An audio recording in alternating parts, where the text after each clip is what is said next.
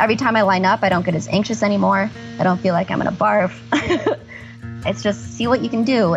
You have two healthy legs. You get to do this. Like, the sky's the limit. And if you don't reach what you think you might be able to do, that's okay too. Because I'm having fun and I'm more in the moment now, not thinking about the end goal of, oh, I might not do as well or I might suck. That's fine.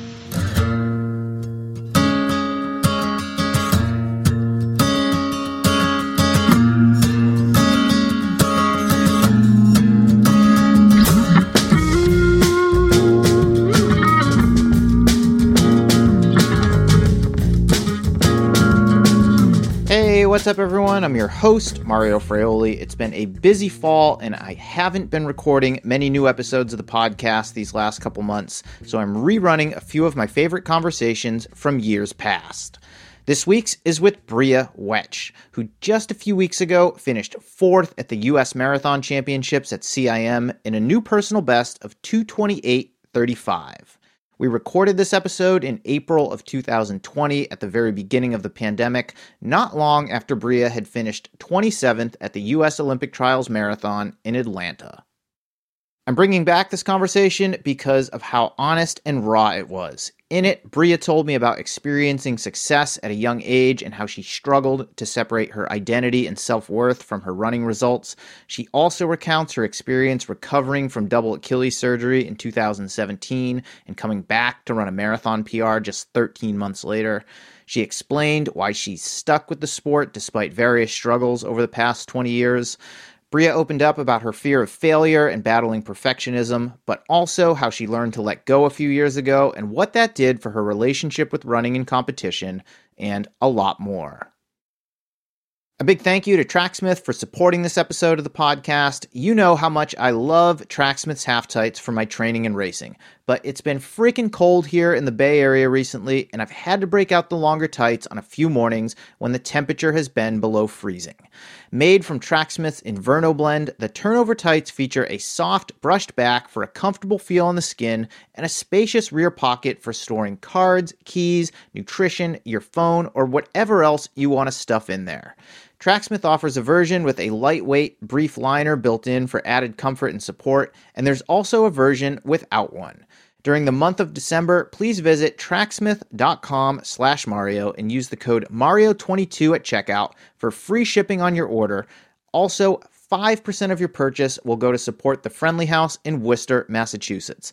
This organization has done a lot for disadvantaged youth and the community in general, where I grew up in Worcester, Massachusetts. I practically lived at the Friendly House as a kid. I played basketball there. I attended summer camp and the after school program. And I'm super proud that a percentage of purchases using the code Mario22 this month will go to a cause that is near and dear to me. This episode is also brought to you by my friends at Precision Fuel and Hydration. I love this company. Not only do they make the best fueling and hydration products for training and racing, they also provide invaluable education for endurance athletes at all levels. We recently held a webinar on fueling and hydration for marathons and ultras, and they've also posted articles about carbohydrate needs and how to train your gut to take in more fuel. All of which I've linked to in the show notes for this episode. Also, be sure to check out their Fuel and Hydration Planner, which is a great tool that you can use to dial in your fueling and hydration needs for training and racing with incredible precision. You can find that on their website at precisionfuelandhydration.com or in the show notes to this episode. I'm going to be ramping up my training for Boston in the new year, and I'll be using precision drink mix and gels to keep myself fueled and hydrated. If you want to pick up some product for yourself, use the code TMS22, that's capital T, capital M, capital S 22, when you check out at precisionfuelandhydration.com and save 15% off your first order. Okay, that's it for the introduction. Please enjoy this rerun from April 2020 with Bria Wetsch.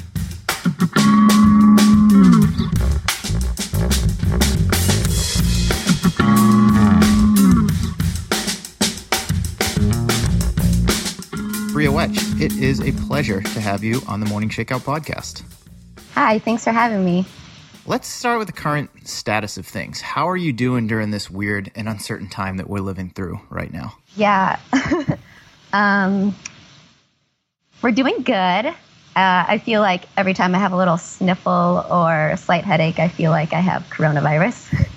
but that's just me being paranoid. But yeah, I think we're handling it well. Um, I've been working from home, and my fiance is finishing up his undergrad degree, and so he's been at home finishing that too. Um, it's been nice to see each other more often.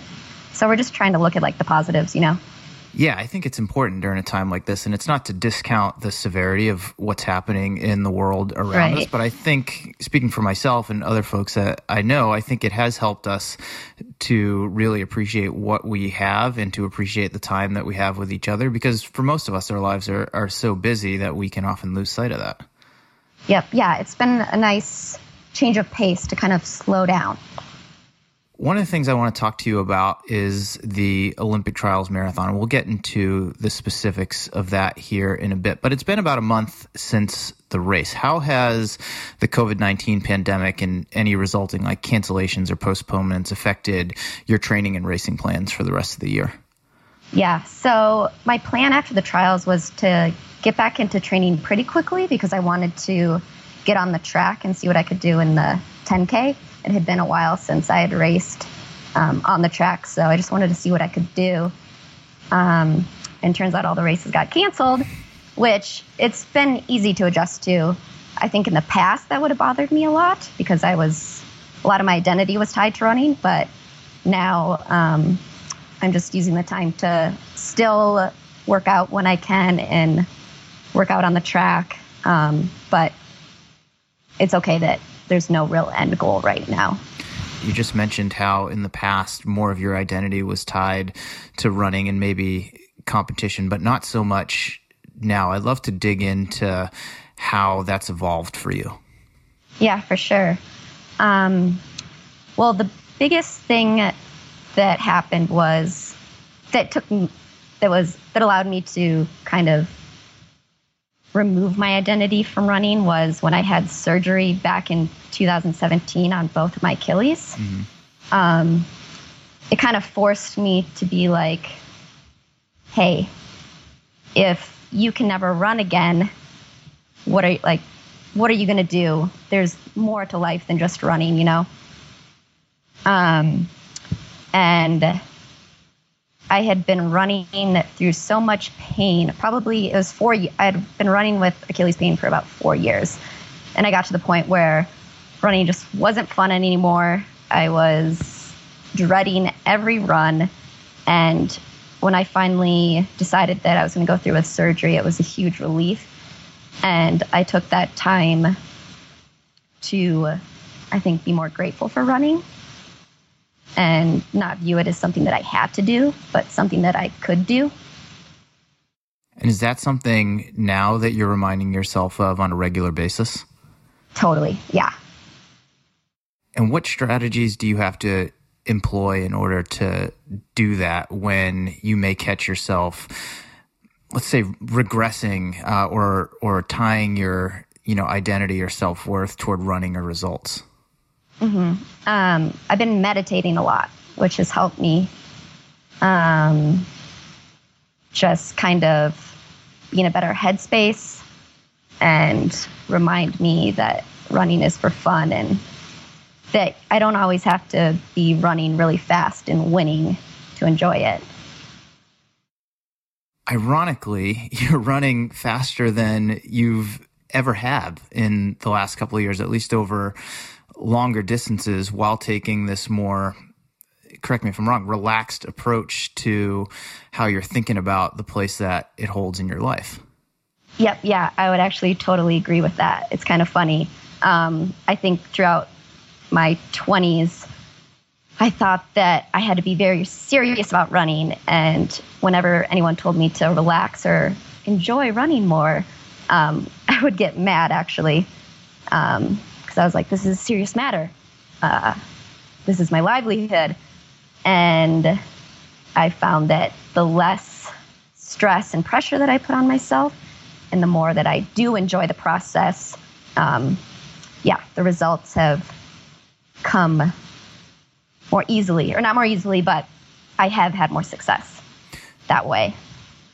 Where did all the stress and pressure come from? uh, well, I've been running since I was about 11 or 12. And um, I did really well in high school. I won five state championships, and I was a national champion in the two mile. Mm-hmm. And I think then when I went to college at Oregon, I had a lot of pressure, internal pressure to keep having that same success. And that's, I think, when I started to tie my entire identity to, identity to running. And if I didn't succeed in running, that meant that I wasn't being su- successful as a person. And that didn't come until later in life? Yeah, I think more in college that started. I mean, I was very obsessed with running when I was in high school.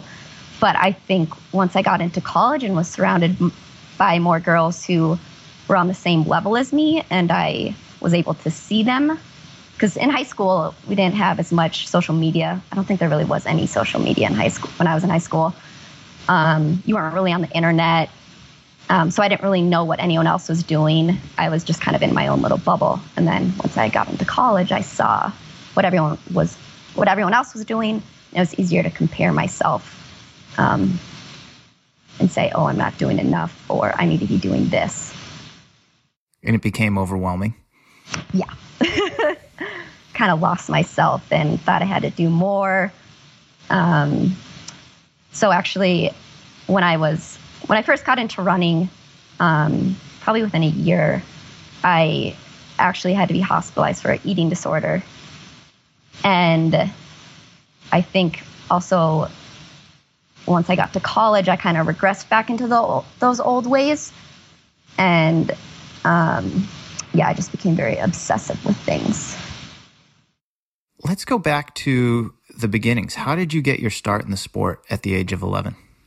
Yeah. Um, so I played soccer for a couple years and I really enjoyed that. And then I remember one summer, my dad started running to stay in shape. And I was like, oh, I want to run with him. I could do that. And so I asked him to join one day, and he didn't really think I'd make it that far. So he's like, you can run to the train tracks with me, which were probably, I don't know, it was maybe half a mile away. So I was like, okay. And I was able to stay with him there and back. So each day I just kept adding a little bit more and more. And yeah, that's kind of how I got into running. And eventually, throughout that summer, he couldn't even keep up with me. what was it about running with your dad that was exciting to you at the time? Was it just the time that you got to spend together? Did being able to get to the point where he couldn't even keep up with you just sort of like light this competitive spark? I'd love to dig into that a little bit more. Yeah yeah. I think it was less about like the bonding time and more like oh look i'm really good at something and i can beat an adult doing this. Um, so it just kind of pushed me to be like how far can i go with this? And so i jumped into some road races and we were like hey i'm doing pretty decent. I think i I would win a lot of my age group categories. So then I tried out for, well, I don't know if there was really a tryout, but um, I went out for cross country that fall. So I was, what was it, seventh grade, and I made the varsity team. And so I was like, hey, like I could go places with this. Was that the first time in your life that you'd ever felt that way? Granted, you were very young. Um, I'd say so. Yeah, I did really well just academically in school too, but I think with running, it was more fun and it was exciting, and not everyone did running. So it was like my own little thing to be good at. What happened in that first year that led to you developing an eating disorder at the age of 12? Um, yeah, I don't really know. uh, I think I just had to be in control of a lot of things. And I thought that I didn't really have a lot of resources, and no one around me was really into running. I mean, aside from my dad, who had just gotten into it, but I didn't really know any better. So I figured that if I ate less and ate really healthy, um, whatever that meant, that meant like not eating fast food, not eating anything with fat grams. I just thought eating less, being skinnier, I would be able to run faster. And it got me into trouble really quickly. Did that all come from you? Yes, it did. Um, I remember I would try to, my parents would tell me that I couldn't run unless I started eating more. And so then I would sneak out late at night or early in the morning and go for runs. And finally they stepped in and were like, you're going to kill yourself, literally. Um, so that's when they were like, I couldn't run at all. They put me into the hospital. I was there probably for, oh, it was a month or two. And um, that's when I really was like, I need to do something about this. And so, were you out of running for any extended period of time, or was it, you know, sort of this like touch and go type of relationship? yeah, it's more of a touch and go thing. I think immediately when I was hospitalized, I didn't run for a few months, obviously. And then um, my parents let me start running more as long as I was eating well.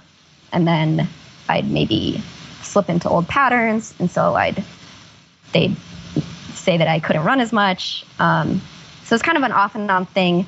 But I think once I got to the later years of high school, probably like 10th, 11th, 12th grade, things were much more in control and I wasn't um, as obsessive with my eating. So everything was more manageable then. What were you able to do during those years to work through those difficult periods when you were struggling? Running was my outlet. So I guess when I wasn't able to run, um, it almost made things worse sometimes. Um, but then I guess I got to some point where I was like, I saw that not eating was bad and that if I fueled less, there was consequences. Um, I ended up having two stress fractures early in my high school career, one in my femur and one in my pelvis. And I think that was really eye opening to be like, if you keep this up, you won't even be able to run. You can't see me on the other side of the mic right now, but I'm I'm nodding my head because I dealt with similar issues, not in high school, but right when I got out of college, and mm-hmm. similar type of situation. I had had a good college career. I wanted to see if I could make it as a professional. And it was that feeling of control being like, okay, well, if I can just be like a little bit lighter, that might help me jump to the next level and quickly yep. spiraled downward and was injured. Same thing, like two pelvic stress fractures, one in my pubic symphysis, not things that guys in their early 20s should be dealing with. Um, but yeah. much like, you know, much like you just described, it was ironically enough like it was having you know running sort of a, as an outlet that eventually helped me to sort of like get through it and get to a better place Yep, yep, for sure.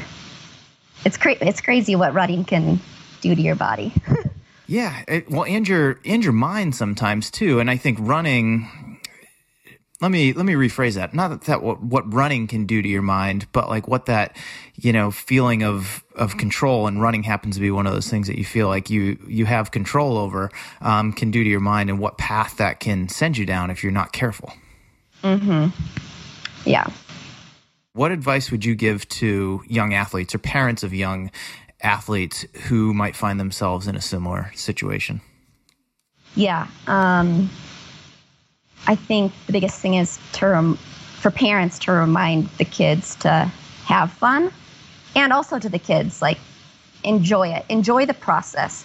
Don't always be like looking at the end result and what you're getting out of it um, because eventually that'll lead you nowhere um, there's so much more to life than just running. And so if you're not enjoying the daily training of it, um, yeah, then what are you doing? Um, and I don't know. I think another good thing is to find a good role model, probably. I think that's the thing I lacked. I didn't have a role model in running to really look up to and to know what to do and what not to do. And I think that could have helped me. Did that eventually change for you? Were you able to find that role model or people to look up to that helped you stay on a better path? Um, maybe like later in my 20s, but I think I was so absorbed in my own little world that I was like, I don't need anyone else to tell me what to do or I'm the best. I don't need someone else to tell me what I need to do to be great. So that, that was hard. That sounds really familiar and I think to me. I, I, w- I wish I would have been more accepting of help. Um, yeah. When did you get to that point where you were able to accept help and to lean on others to help you deal with these struggles? Um, I think it wasn't really until my late 20s. I think it wasn't until um, I left Mammoth. I, was, I ran in Mammoth Lakes with under Andrew Kastor, and Deena was my teammate. I was there for four years, leading up, leading up to and through 2016. Um, I think it wasn't until I left there that I was able to like really accept help and um, and trust people. I had I struggled with trusting that people had my best interest in mind. I think I thought everyone was out to get me, which that's another story to go back to. But um, yeah, and I think being at the lowest point, it wasn't until later in my 20s that I was like, I'm not really getting anywhere in my running. I've been plateauing or getting worse. Like something needs to change. Yeah. Did you ever slip back into patterns of disordered eating after high school, in college, or even beyond that? Or by the time you mm-hmm. got out of high school, were you just in a much better place in general as far as that was concerned?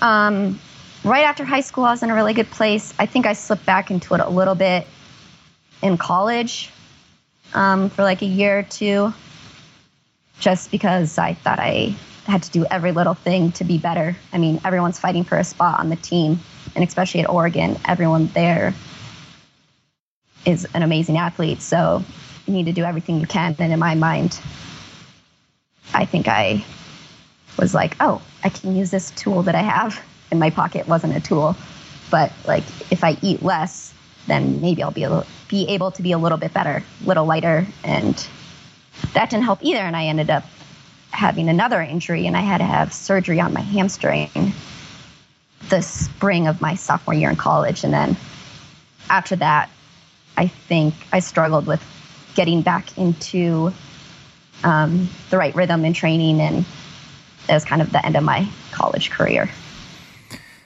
You're in your early 30s now. You dealt with a lot before, you know, you even got to the age of, of 20 and then certainly in the time from 20 to 30 what's allowed you to stay with it all this time um, surrounding myself with a good group of people who support me and that i feel that i can trust um, and i think finally finding joy again in running has allowed me to stick with it which I lost for a while because I felt like I just all throughout my 20s I I had a fear of failure, which is not a good reason to keep running. Where did that fear of failure come from? Um, I think doing well in high school and then not living up to my goals or what I thought I would achieve in college. So I was like, I can't stop running now because I haven't really done anything since high school. And then also, um, when I was in, it was my senior year of high school, my dad was sentenced to a few years in prison for embezzling money from his employer. And I think in college, I set, I had this mindset of like, I can't be the girl whose dad is in prison and she was really good in high school and now she's like doing nothing. So that was like my motivator to do well in running. Did you feel like you had nothing else going for you outside of running? Yes, even though if you ask anyone else, they'd say I was super talented. I did well in all my classes. I got a master's in accounting. There was plenty of other things I could do outside of running, but I was just so hyper focused on running that I saw no other option. And definitely sounds like at the time a lot of your self worth was tied up in those results as well. Yes, yeah. And I just, I couldn't let it go. I even was, I went to therapy a little bit in college and I just thought it was a waste of time.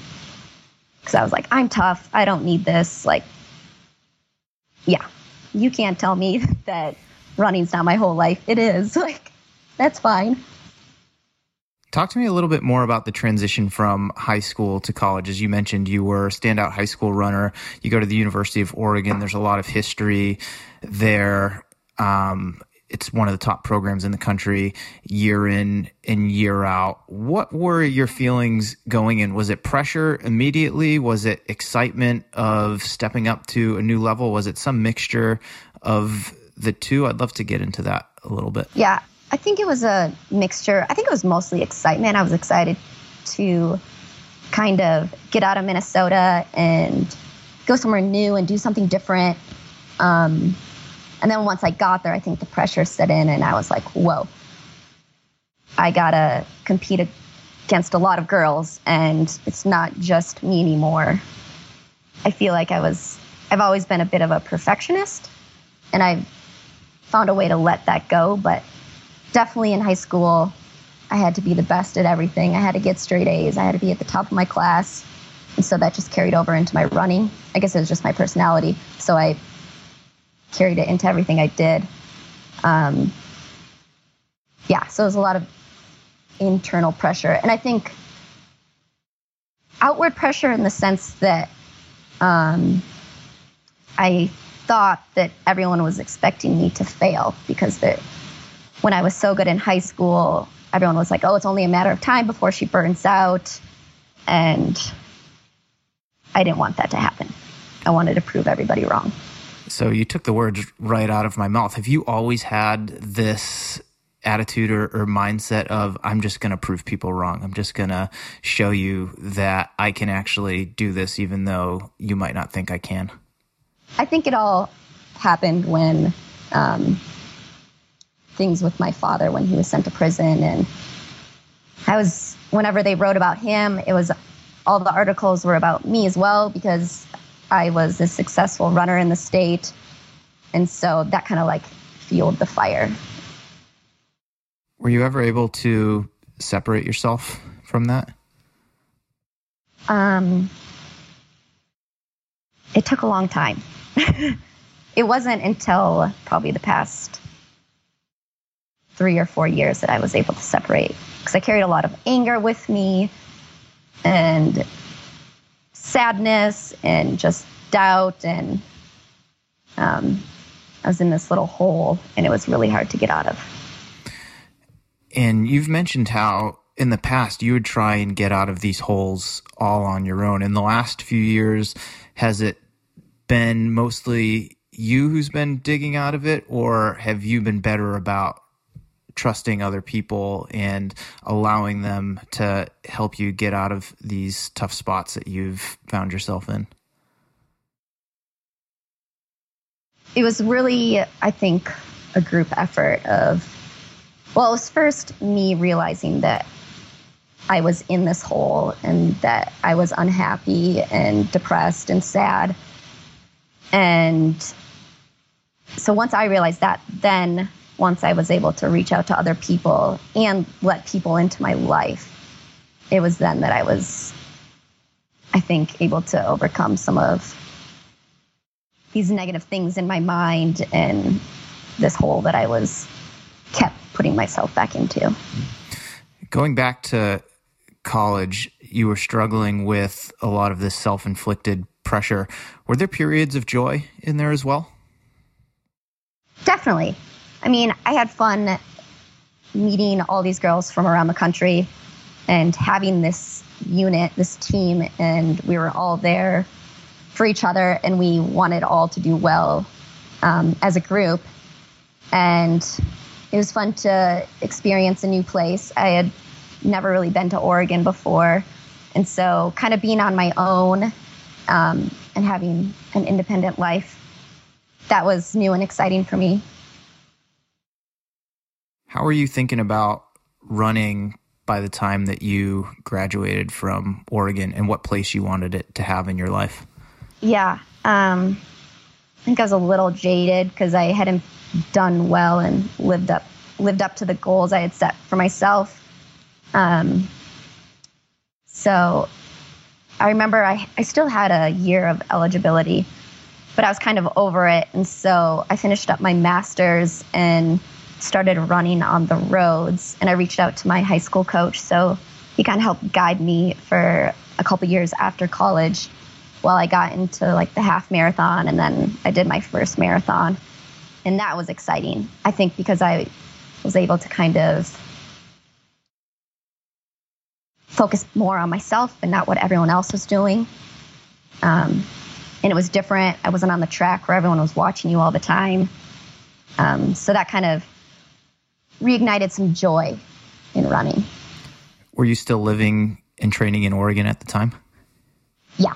I moved up to Portland right after I graduated and was there for two years. And mostly training on your own? Yeah, all on my own. My coach lived there, so I would meet up with him for workouts. Was it helpful at that point of your life not to be in a group environment and surrounded by other people who were working towards similar things? I think it was, but I didn't really realize it. Um, I think if I had been in, been in a better place with the demons in my head, then a group would be great. But I think I lost some confidence in college when I got hurt and hadn't done well.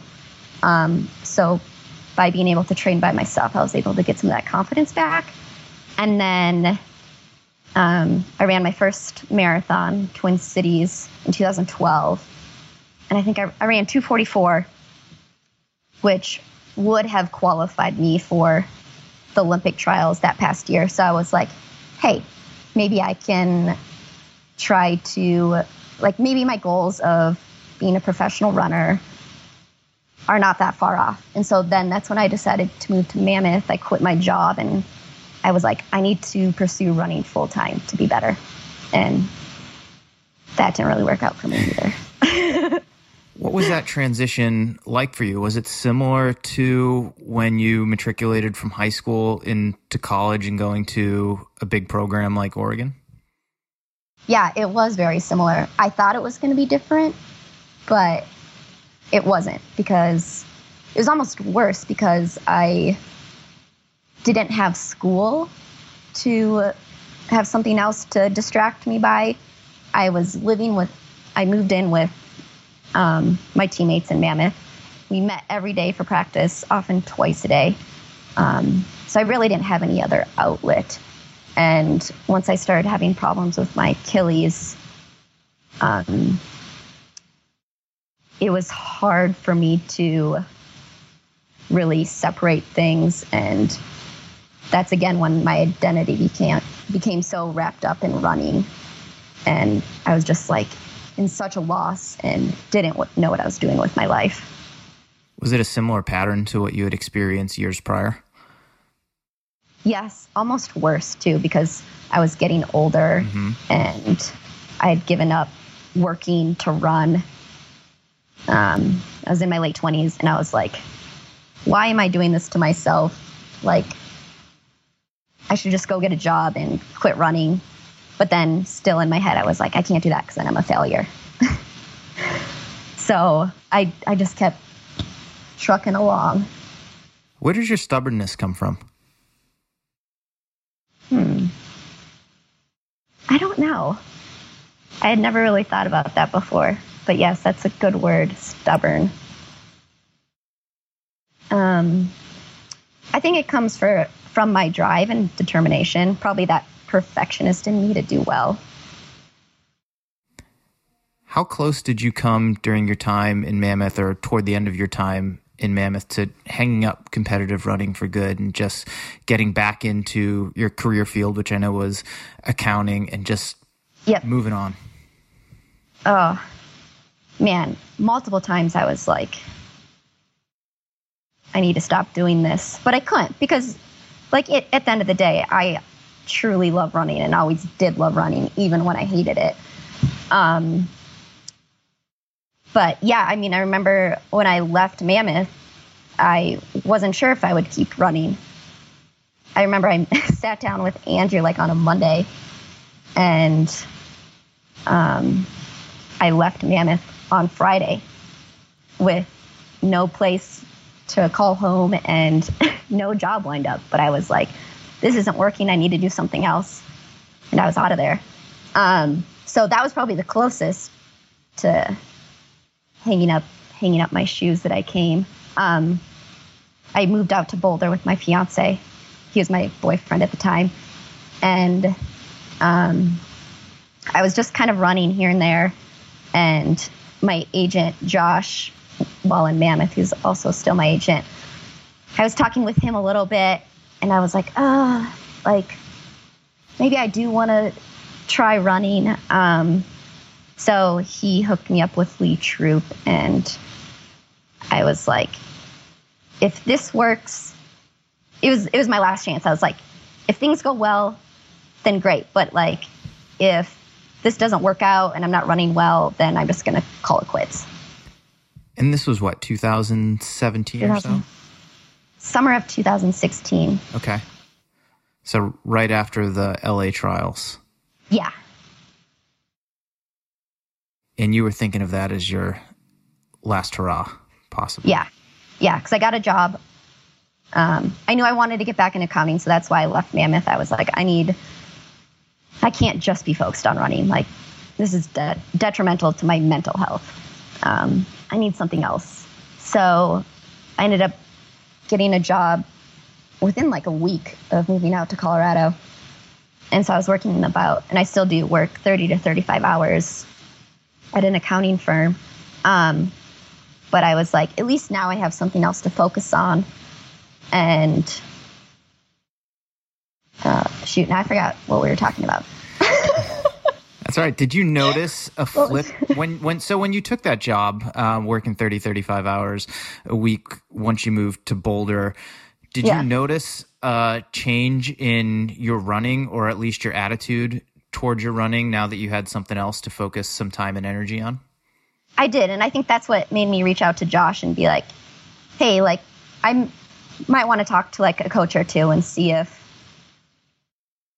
this running thing, see if I still have a chance." Yeah. Because I was like, "This is this is actually still fun." How long did you work with Lee? Um, 16. I think it was a year and a half. Okay. That I also had my surgery during that time, so I didn't run a lot of it either. you had described earlier how during a lot of your time at Mammoth, you were injured and frustrated. And at the end of 2017, you decided to have surgery to repair both of your Achilles, which I mean, having any kind of procedure on even one of your Achilles is catastrophic enough, never mind both of them. Uh, and then fast forwarding 13 months from that, you ran your marathon PR 237.16 at CIM in late 2018. Take me through that year long period or so what you did, what was going through your mind, how you were thinking about your relationship with running at the time. Yeah. Um, I wish you could have seen me smile right then when you talked about me running a PR 13 months after my surgery, because I did not think that would happen. Um, so, yeah, so it had gotten to the point where I couldn't even get out of bed without pain. Um, and I was surgery. getting, yeah, before the surgery and I was going to run Grandma's marathon uh, summer of 2017. And finally, I got to the point where I was like, this is not going to happen. So I called up Lee, and he basically was like, I was waiting for you to make this call. But in the back of my head, I think I was waiting for someone else to make the call for me. Mm-hmm. Um, and I realized I need to do this for myself. And that was the biggest relief I had when I was like, I just can't keep running with this much pain. And so I had the surgery, um, not knowing it. And the surgeon said that I would be able to run again. But in the back of my head, I was like, I might not be able to run again, or I might not even be able to run the same level I ever had been able to before it. And I was, once I had surgery and was coming back, I was preparing myself for you might not be able to do this competitively anymore. Mm-hmm. And I almost got to I did get to the point where I was like, that's fine, which I think helped me um, rehab and get to where I am now with my running because I didn't have all this pressure and it became more of, I was more grateful to be able to run without pain. Um, Is so, that one of the first times in your life that you were able to make peace like that with Yes. your relationship with running? Yes, I'd say the first time. um, so it was very enlightening. It was a Um, huge turning point for you. Yeah. And there was even there was this one point so rehab went really well. I had to relearn to walk, but it went well. Um, it took three months, I think, before I was able to get back, do some like jogging, like one minute on, one minute off thing. And right away, I had no pain. So I was like, wow, this is amazing. And then I didn't really have any goals. I just wanted to be able to run for a period of time without any pain. Like, that's all I cared about. And that enough was like, I was happy with that, um, which was like completely different than any mindset of I, I had ever had before, where running was all I have to be super fast, I have to be the best, I have to be winning. Otherwise, why am I why am I running? Um, so it was a few months into my I was back to running, um, just for fun, really, no plans. And my fiance and I went to Iceland and we road tripped around the country for two weeks.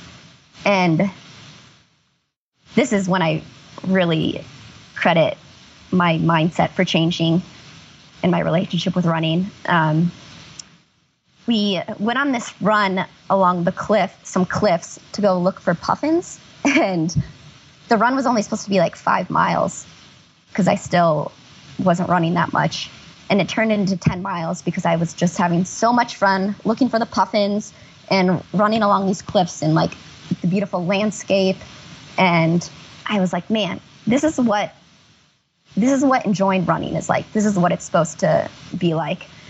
And um, one part of me was like, I could just stay in Iceland forever and never come back and never compete again, and I would be totally content. Um, but then it, towards the end of the run, I was having so much fun, and I told Aaron, I said, I'm gonna run as hard as I can back to the car.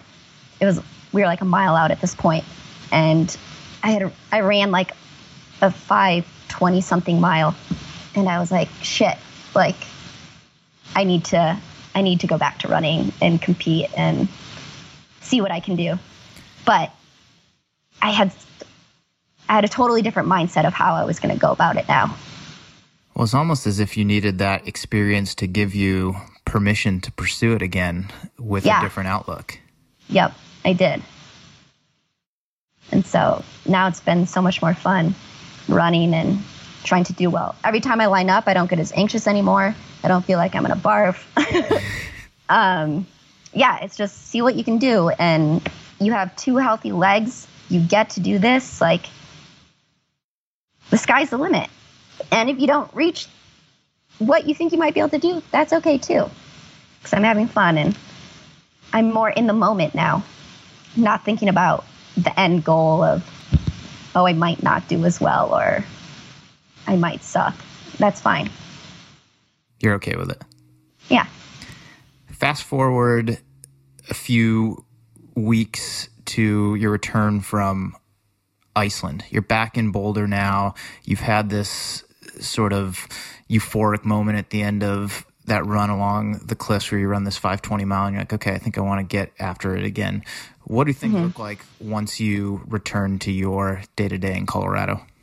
Yeah. So I was talked to my coach and we got um, workouts on the schedule lined up and we talked about doing some racing in the summer and that all ended up going well.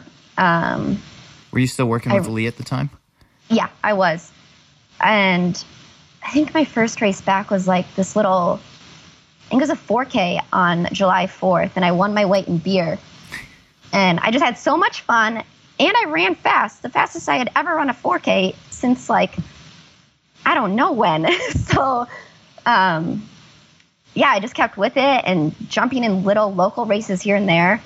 And I was finally like, hey, maybe we can run a fall marathon. And so it was, we put it on the calendar, but Lee was like, you can't like put all your stock in it. Like if something goes wrong in the buildup, then you have to be okay with saying, oh, it's not going to happen this year. Mm-hmm. And I was like, okay, cool. Um, but everything went really well. I had one little hiccup with, I had some problems with scar tissue from the surgery that was causing me some pain once I had gotten into more intense workouts and longer runs. Um, so I think, what was it? Okay, so the race was beginning of December. Um, what was it? I think it was all of October. Really, that I didn't do like any workouts because I was just trying to calm my calm my heels down, and I got some shockwave therapy to help break up the scar tissue. But I was able, still able to do some easy runs.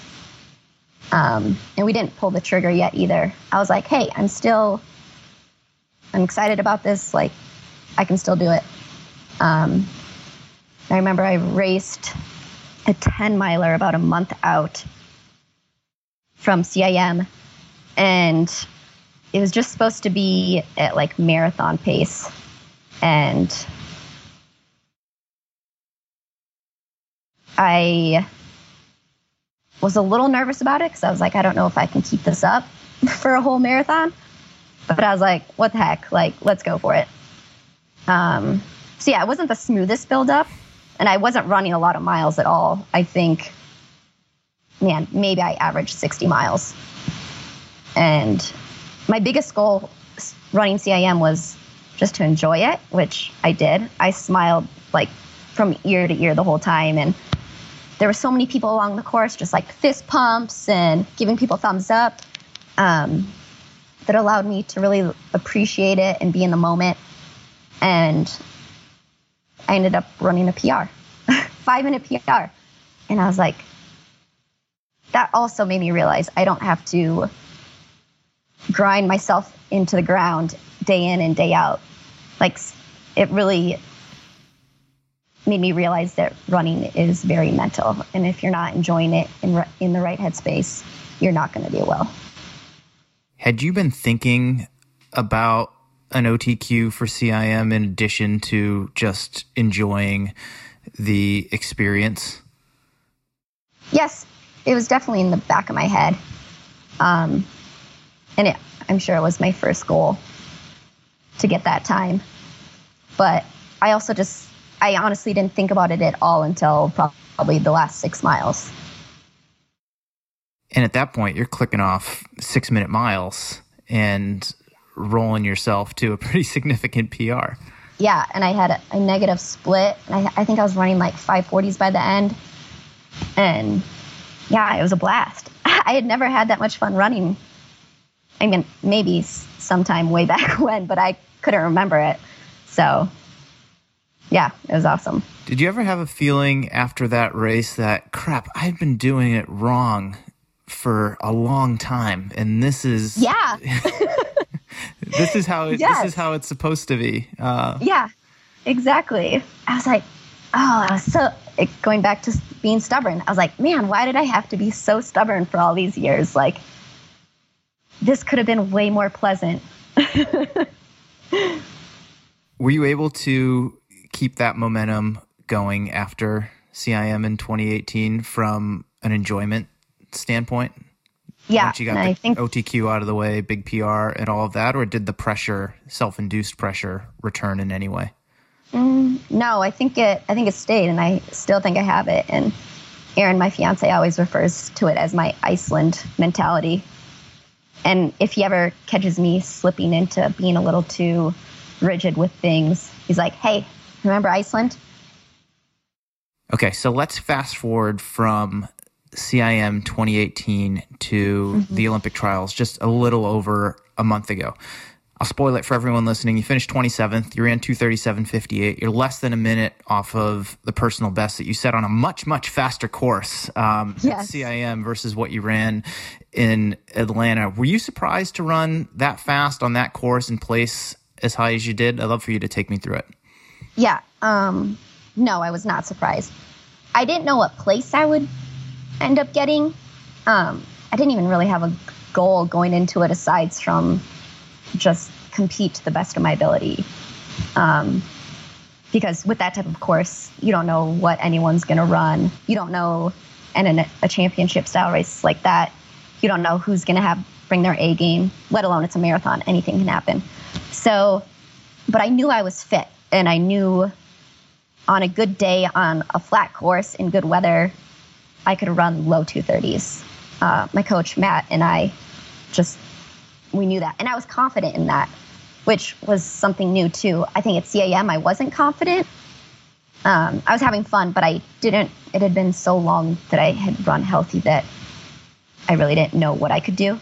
And now going into the trials, I was like, I can do this. So that gave me a lot of momentum. Um, yeah. Uh, and I was excited to almost PR because I don't think a lot of people almost PR'd. No, a lot of people almost did not PR in Atlanta. Take me through the last loop of the race. You had good momentum. You're moving up through the field. What was going through your mind during that last 10 mile loop? Man, it was hard. It was a very hard race. The hills got to me, and it was windy, and I felt like I was leading the little packs that I had mm-hmm. been in. I felt like I had been leading up the hills straight into the wind. But it was also fun. I enjoyed being out there. Um, man, the crowds were deafening. I needed earplugs. Um, but yeah, I think when it started to get really hard and I felt the hills in my legs, um, what really helped me was having friends and family along the course cheering my name because it reminded me to not be too serious and get worked up about feeling bad because everyone was probably not feeling great at that point. Um, and Aaron had r- wrote little notes on all my water bottles. So if at any at any points when I started getting um, tired or things were hard, I would remember what my last bottle was, or I'd look forward to what my next bottle was going to say, because it kind of brought me back to the moment and to remind me to be present and you know, enjoy this. Um, yeah, I think the last lap I was just really focused on trying to pick off as many girls as I could. And afterwards, I found out that I had moved up quite a bit, like throughout the whole race, which I was really proud of. And um, yeah, it was great. And I remember at the end, well, it was kind of cool. Um, there was three girls from or who had gone to Oregon that finished all right in a row. It was Molly Grabill, Jordan Hasay, and then me for 25, 26, and 27. So we all kind of, I had run a lot of the race back and forth with Molly. And then I ended up catching Jordan around mile maybe 21 or 22. And I kind of was like, I could tell she wasn't having her best day. And I remember being like, hey, come on, Jordan, like, you got this, stick with me. And I think by me focusing on her or giving her like a little bit of encouragement, it also helped me and distracted me from how I was feeling. Sure. And so we were able to kind of not so much work together, but kind of like being we were mentally out uh, we were out there together and yeah, it was fun. How were the days for you after the race? Did that feeling of joy stay with you for a while afterward? You allow yourself to ride it for a bit? Um, there, there was a point where I think like right after the race, like 24 hours after the race, it was kind of a bit of a letdown. Not letdown. I knew I had done well, but um, it's over. I had, yeah, yeah, this huge thing, and it was like, oh, okay, that that's anticlimactic. Now, like, now what? um, but then I had to remind myself, like, it's not over. I still had, I was always planning to do track as long as I came off the marathon well. Um, there's to, well, obviously now we know that there's no races, but I was like, there's to be more races. And I knew that that was not my best race, that I still have so much more to get out of my training that I'm looking forward to do. So took me a couple days to get out of that little funk, but then I was like, okay, like, let's go. There is a lot of uncertainty right now in terms of hmm. when people are going to be able to race again and what events are going to be on the calendar. But I mean, all that aside, at some point we are going to get back to having you know a racing season and track and championships and and other marathons. I'd love to get your thoughts on how you're thinking about the next few years for yourself. So I definitely am shooting for another four years. I think I, my best marathon is ahead of me, and even shorter distances. And I'm actually excited now that track has been pushed out a year because now I have a whole year instead of a couple weeks or months to, you know, get some track fitness.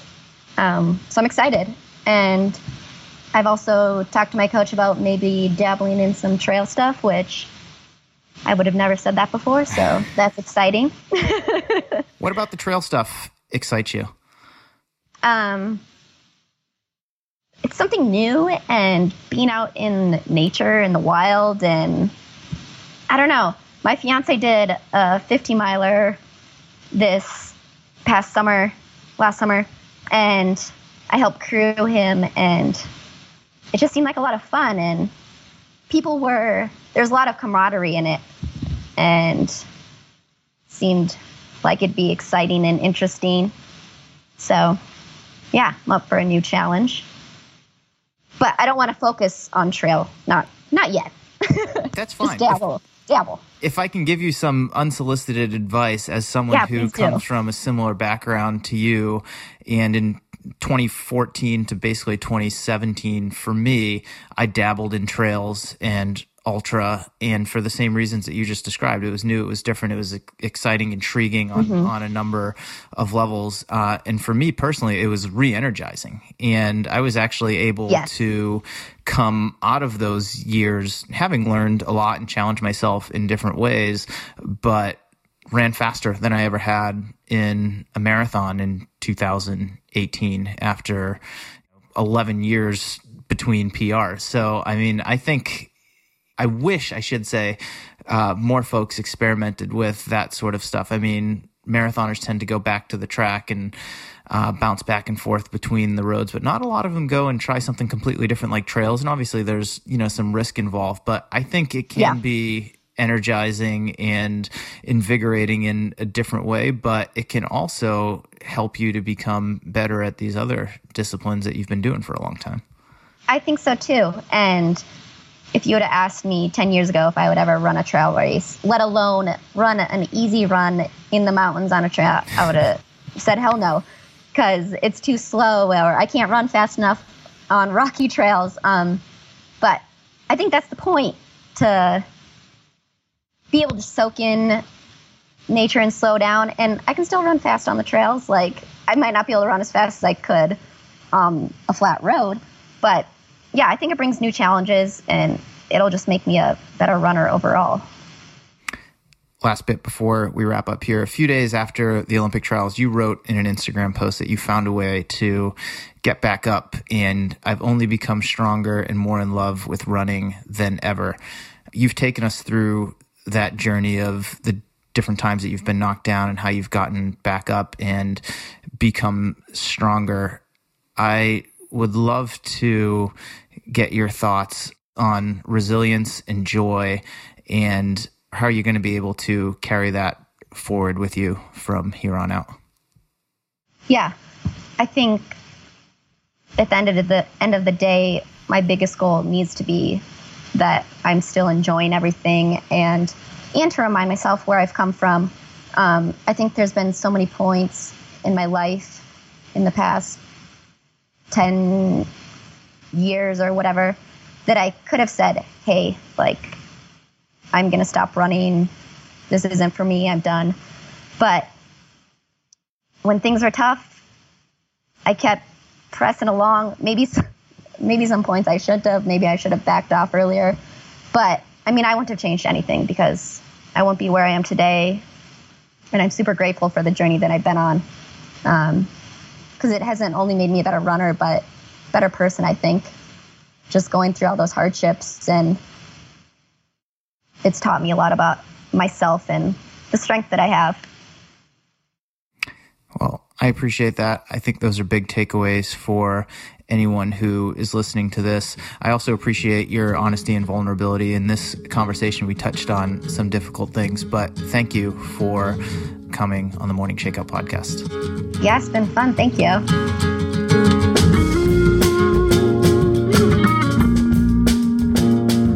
All right, that's it for this episode of the Morning Shakeout podcast. Thank you so much for taking the time to listen in. Also, a big thank you to both Tracksmith and Precision Fuel and Hydration for making it possible. The turnover tights from Tracksmith are the perfect option for chilly morning runs this time of year. They feature a soft, brushed back for a comfortable feel on the skin and a spacious rear pocket for storing cards, keys, nutrition, your phone, or whatever else you want to stuff in there. You should also know that they come with or without a liner. During the month of December, visit tracksmith.com slash Mario and use the code Mario22 at checkout for free shipping on your order. Also, 5% of your purchase will go to support the Friendly House in Worcester, Massachusetts, an organization that is near and dear to me. Precision Fuel and Hydration makes the best fueling and hydration products for training and racing, and they also provide invaluable education for endurance athletes at all levels. Check out their Fuel and Hydration Planner, which is a great tool that you can use to dial in your fueling and hydration needs for training and racing with incredible precision. You can find that on their website at precisionfuelandhydration.com or in the show notes to this episode. Also, if you want to pick up some product for yourself, use the code TMS22 when you check out at precisionfuelandhydration.com and save 15% off your first order. Before we wrap up, I'd like to give a shout out, as always, to my man John Summerford. He has produced every episode of the podcast and is the reason this show sounds as good as it does week in and week out. Also, thank you to Chris Douglas for being my right hand man and handling sponsorship sales, and Jeffrey Stern for managing the AM Shakeout social media accounts.